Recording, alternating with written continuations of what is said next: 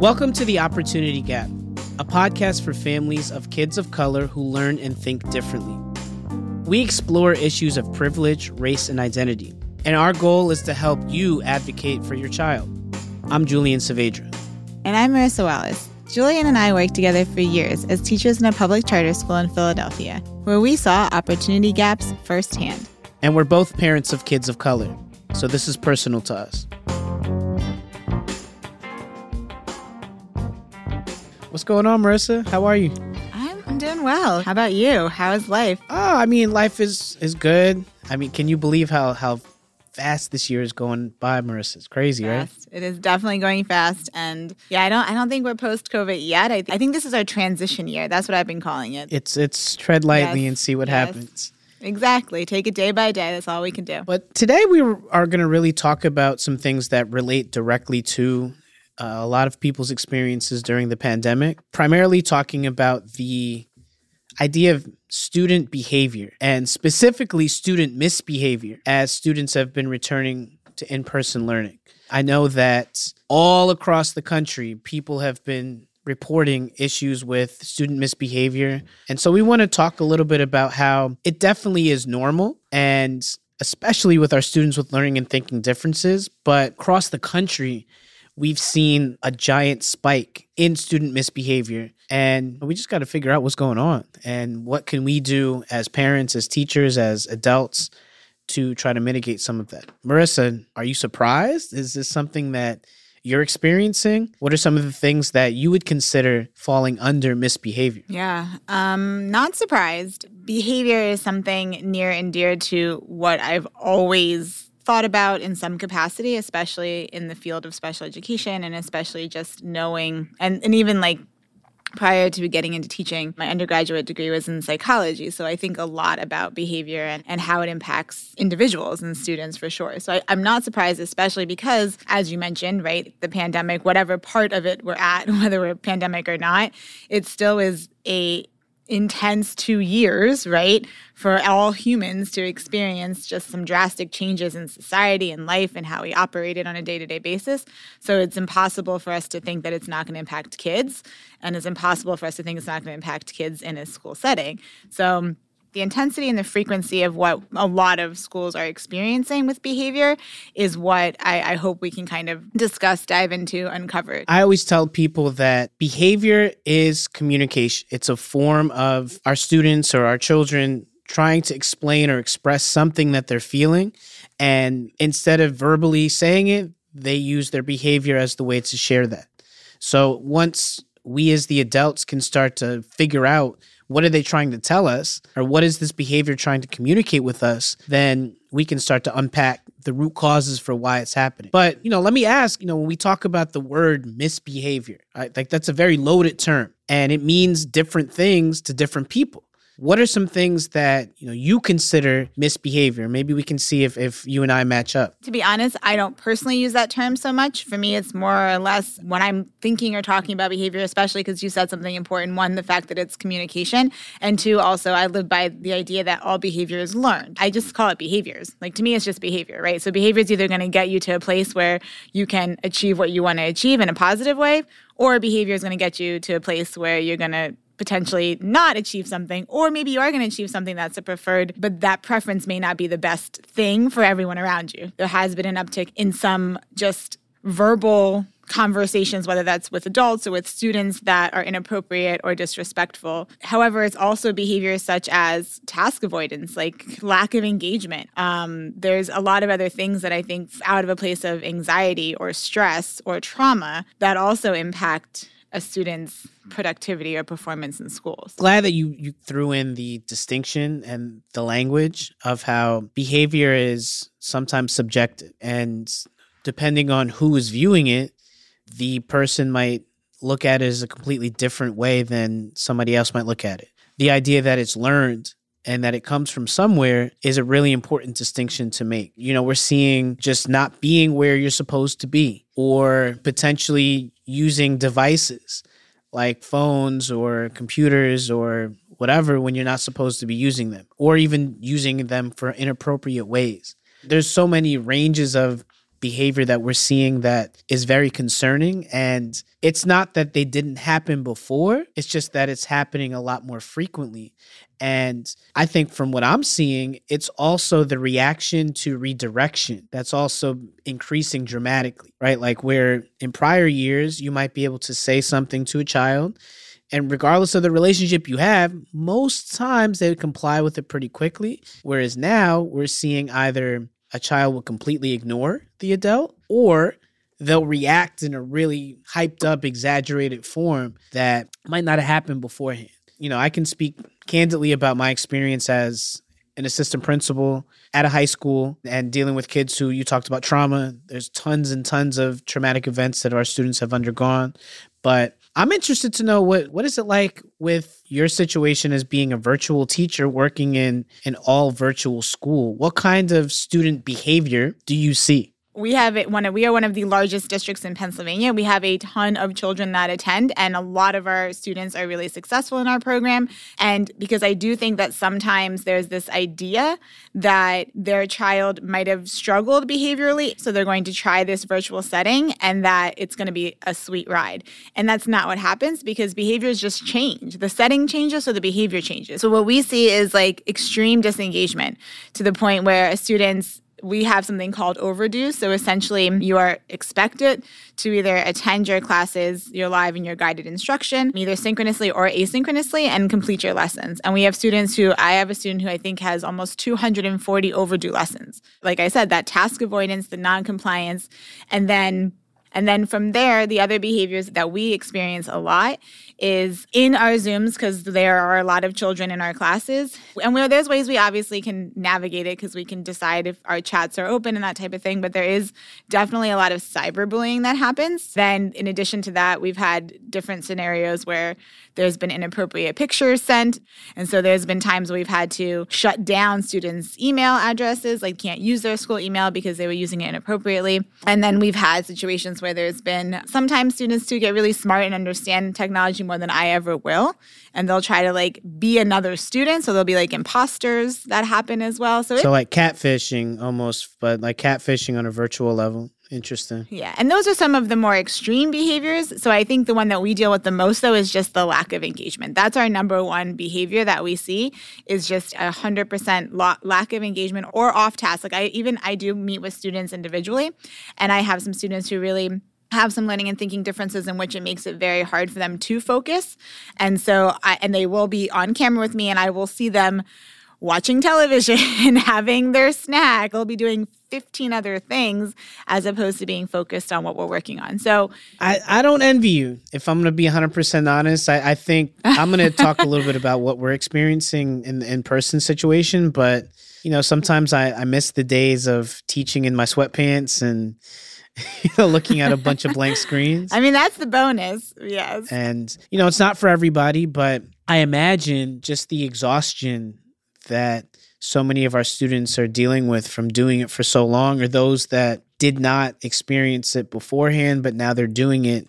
Yeah, you know, I, I think that there's a very similar experience happening throughout the country, and it's not exclusive to urban schools, it's not exclusive to suburban schools, it's not exclusive to private or across the country where you either have one or two extremes. Either there's like extreme disengagement and apathy, where similar to what you're talking about, where you know we have students that are are not attending school. Like attendance rates have plummeted across the country. Schools that traditionally had 95% attendance or above, now you might see them having 75% attendance or 74, 73% attendance, which was very different than what they experienced before the pandemic. And then once they are in school, at least at the high school level, many students are cutting classes where the endurance of being inside of a classroom, especially in my school, we have block scheduling, right? So you're in a, a, classroom for 97 minutes,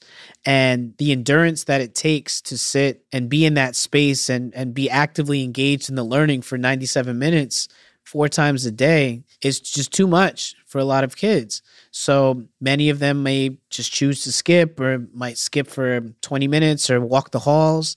I, I had a student this morning, actually. Um, the mom came in and she's really worried about how his grades have plummeted from when he was in seventh grade. Because, you know, a lot of our students, for especially ninth graders, the last time they were in a brick and mortar school was when they were in seventh grade. So this is the towards the end of his ninth grade year and his grades have plummeted from when he used to be an A student. And what we found is that he's skipping classes, or in some cases, going to class for 10 or 15 minutes and then asks to go to the bathroom. And then he'll just wander for a good 25 minutes, just walk the halls by himself, you know, just kind of lost in his thoughts. And it took a while to get out, but he, he explains how he just feels so much anxiety. And we had to help him understand what that word meant but he was like, Mr. Saavedra, you know, I walk in there and it seems like everybody's staring at me. It seems like they're all waiting for me to mess up. And I, I don't know, you know, is it that they are staring at me or is it not? And I just feel like I can't deal with it at this moment. And, you know, during the pandemic, I was just in my room all day and I got to do my work and then turn it off. And now, I'm with all these kids and I don't know everybody and it's even really hard. So sometimes I just leave class because I need to get away for a minute. And this is, you know, not a kid who's causing any big issues. He's just a, a really nice kid. But he went from being extremely social. Mom said he used to play basketball. He was on in the choir. He was in all these different activities in middle school. But now, two years later, he struggles to interact with other kids. And so his anxiety brings about this place where he just feels like he has to get away for a bit. We're seeing things like that all across the country.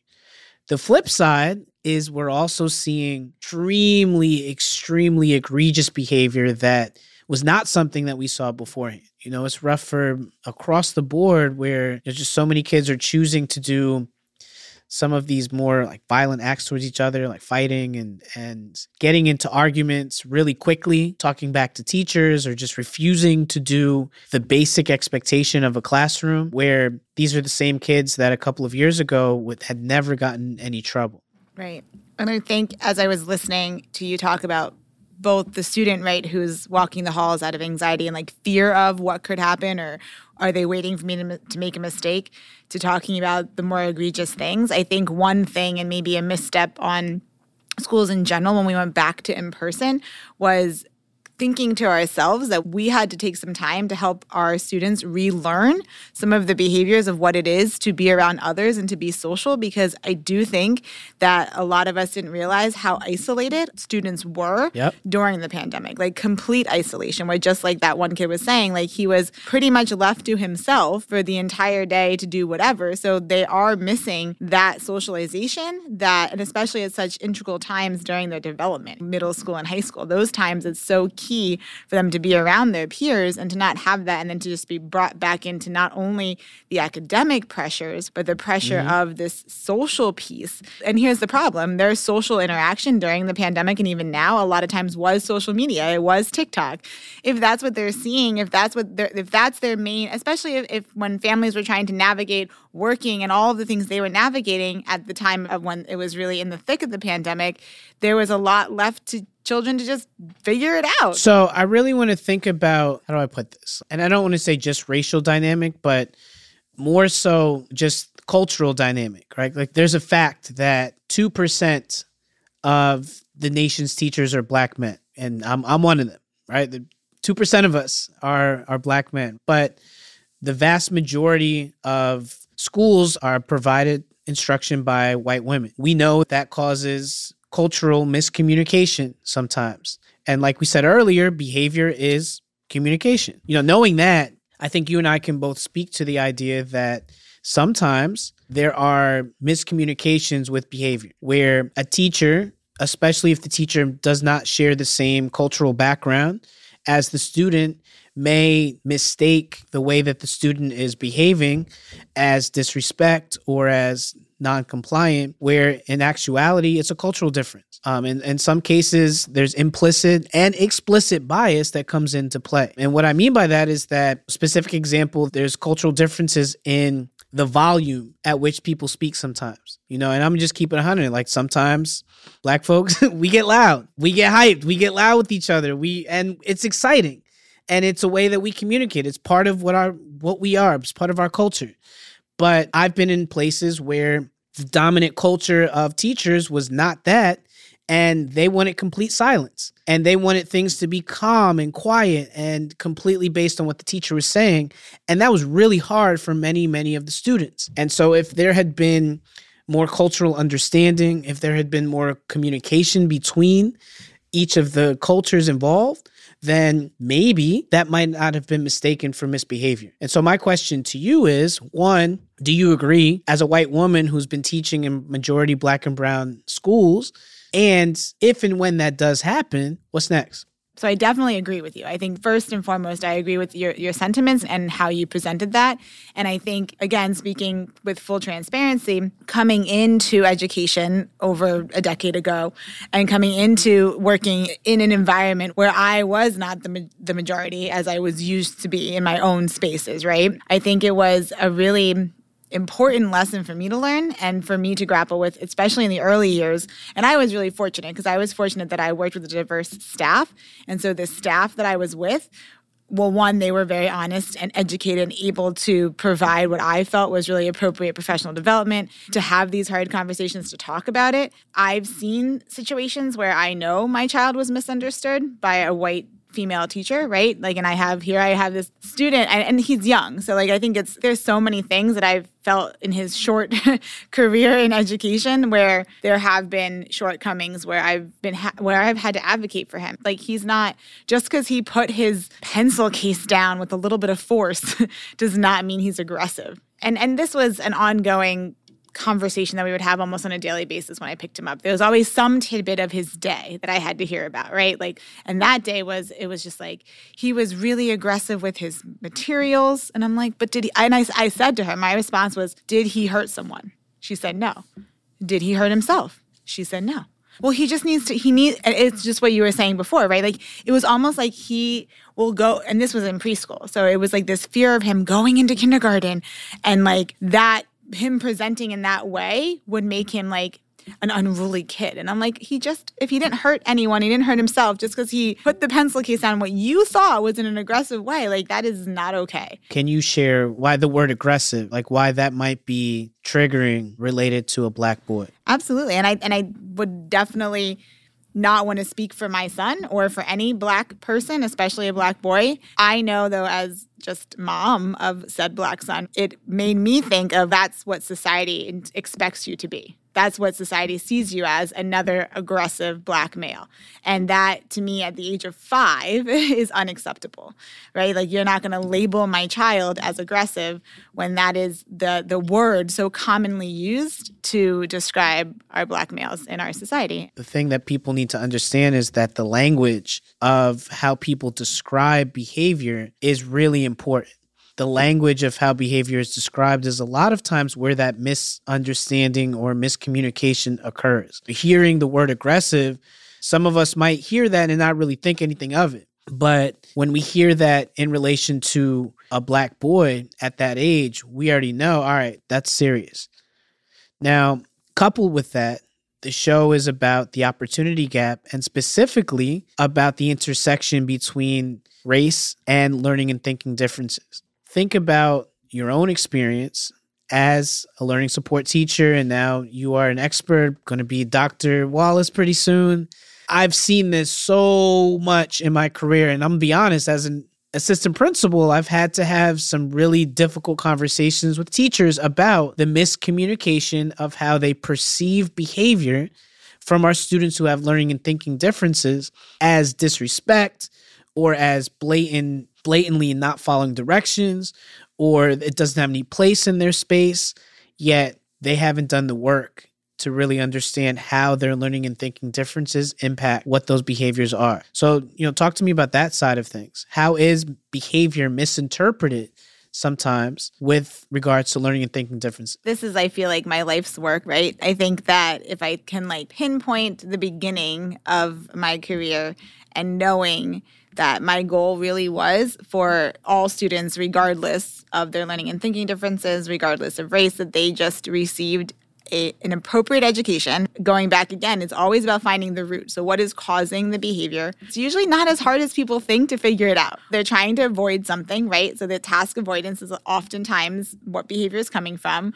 or they're trying to to self-soothe in some way. So you talked about like that anxiety or those types of things. So they're doing something that makes them feel better in the moment as opposed to something that that's a and you know a non-preferred activity or task or something they might find hard. Or they're trying to do it for attention. Like it's really boils down to a few mm reasons as to why the behavior is happening. And once you know that, no matter what it is, any anyone, learning or thinking difference or not, like that's when you can start to problem solve and address the behavior and change the behavior. It just takes time, Julian. You know, as we're talking about the idea of, you know, this intersection with race, intersection of learning and thinking differences and and you gave us a tip that we want to figure out the root cause. You and I have both been in situations where we've been on either end, whether it's somebody calling for our kids or whether we are doing the calling or the emailing to contact the family about a situation that happened at school. Can you come in for a conversation? There's a couple of steps that should be taken, right? If, if I'm a parent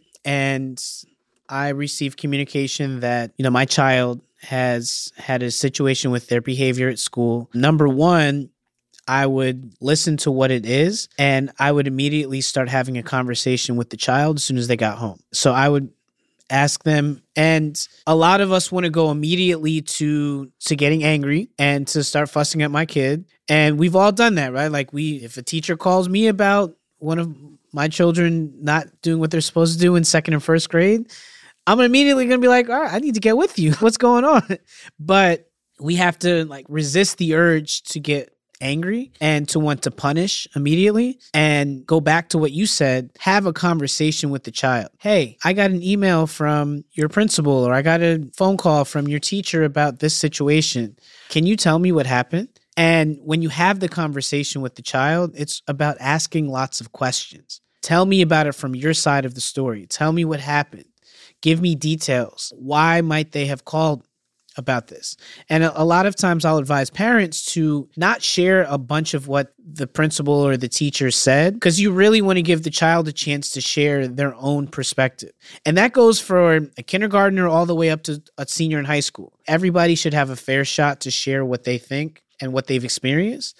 And then once that communication has happened, then you can make a decision as to what you're going to do next. Now, many parents may choose to then want more information from the school. What happened? Tell me more. Can we schedule a meeting? Can we have a conversation about this? And that's where you have to decide as the parent what kind of communication is warranted from this scenario. If it's a cutting class situation, and I say that because in the high school level, like we've had that situation happen a bunch of times. So, depending on what the child says, then there may be no follow up needed. It could just be, thank you so much, so and so. Appreciate you informing me. You should see a change by whenever. Or it could warrant, we want to come in and have a meeting and we want to discuss what's happening. And when you're going in for the meeting, it's really important to have a plan, have a game plan between you and whoever is coming in with you. And so I always advise people to really think about what are the outcomes that you're looking for from this meeting what are the outcomes that you're looking for from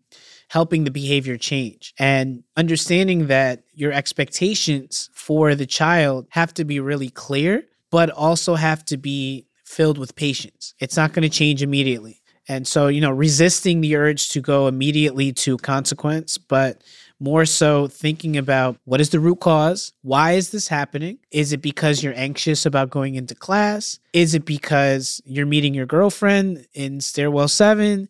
Is it because you're hungry and you're trying to get a snack from the store? Is you know what is it? Is it because you got to go to the bathroom more? Like what? Why are you doing this? And then once you figure out what it is, then you start to plan out actions accordingly. But really going in with this is a team effort. We're all going to be on the same page the child included. I'm going to support you no matter what. I'm going to make sure that I am in your corner as your parent, but I'm also going to hold you accountable to my expectation. And we, as the, the school and the student and the family, we all need to be on the same page. And I'll be honest, I've seen some situations where parents come into school and they flip out. They they get very angry or upset and rightly so. There are some times where, you know, some the kids they push you to that edge and you get to that place. But there also are times when we as the administrators or we as the teachers know that this is all for show. Like if this really was something that was happening, then all of this could have been handled at home. You don't need to do that in front of us. This meeting, and to all parents out there, whenever you're having conversations with schools, again, it's really about having a clear idea of what the outcomes are from the meeting. So when you prepare to walk into school, you and the child and whomever else is involved should pre-plan. We know that exactly. our students who have ADHD sometimes struggle with social cues. We know that our students with learning and thinking differences may struggle to have impulse control and they may struggle to not want to blurt out what they really feel at that moment.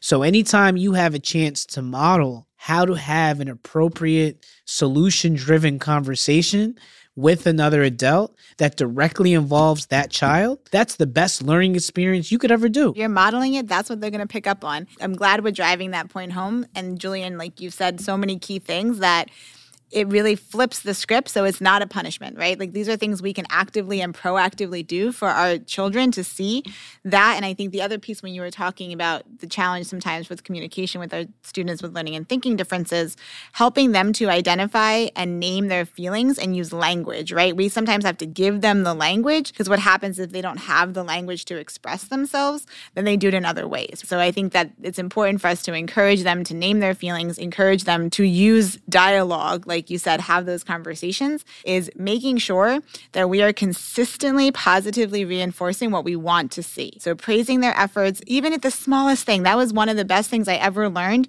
was, you know, when you're when you have a kid that you are struggling to, to work with, look for this the smallest thing that they do well. If you think about how many times they hear what they do wrong, then they're just gonna keep on doing that. That's all they're hearing. That's what they're hearing. That's what their takeaway is, is that they they aren't doing the right things in class. And then most of the time that's what they continue to do. Sometimes you have to get angry, and sometimes it's hard to not to, especially parents out there. Look, I'm still stressed out. I'm sure all of you are still stressed. The pandemic is not over and it's still a mess. It's still a lot going on. So it's hard to stay calm. I would challenge everybody listening if you need to redirect, make it so that you calm yourself down first and you can focus on the action and not the person. Especially for our students and our children with learning and thinking differences, they thrive. They absolutely thrive on specificity and they thrive on consistency.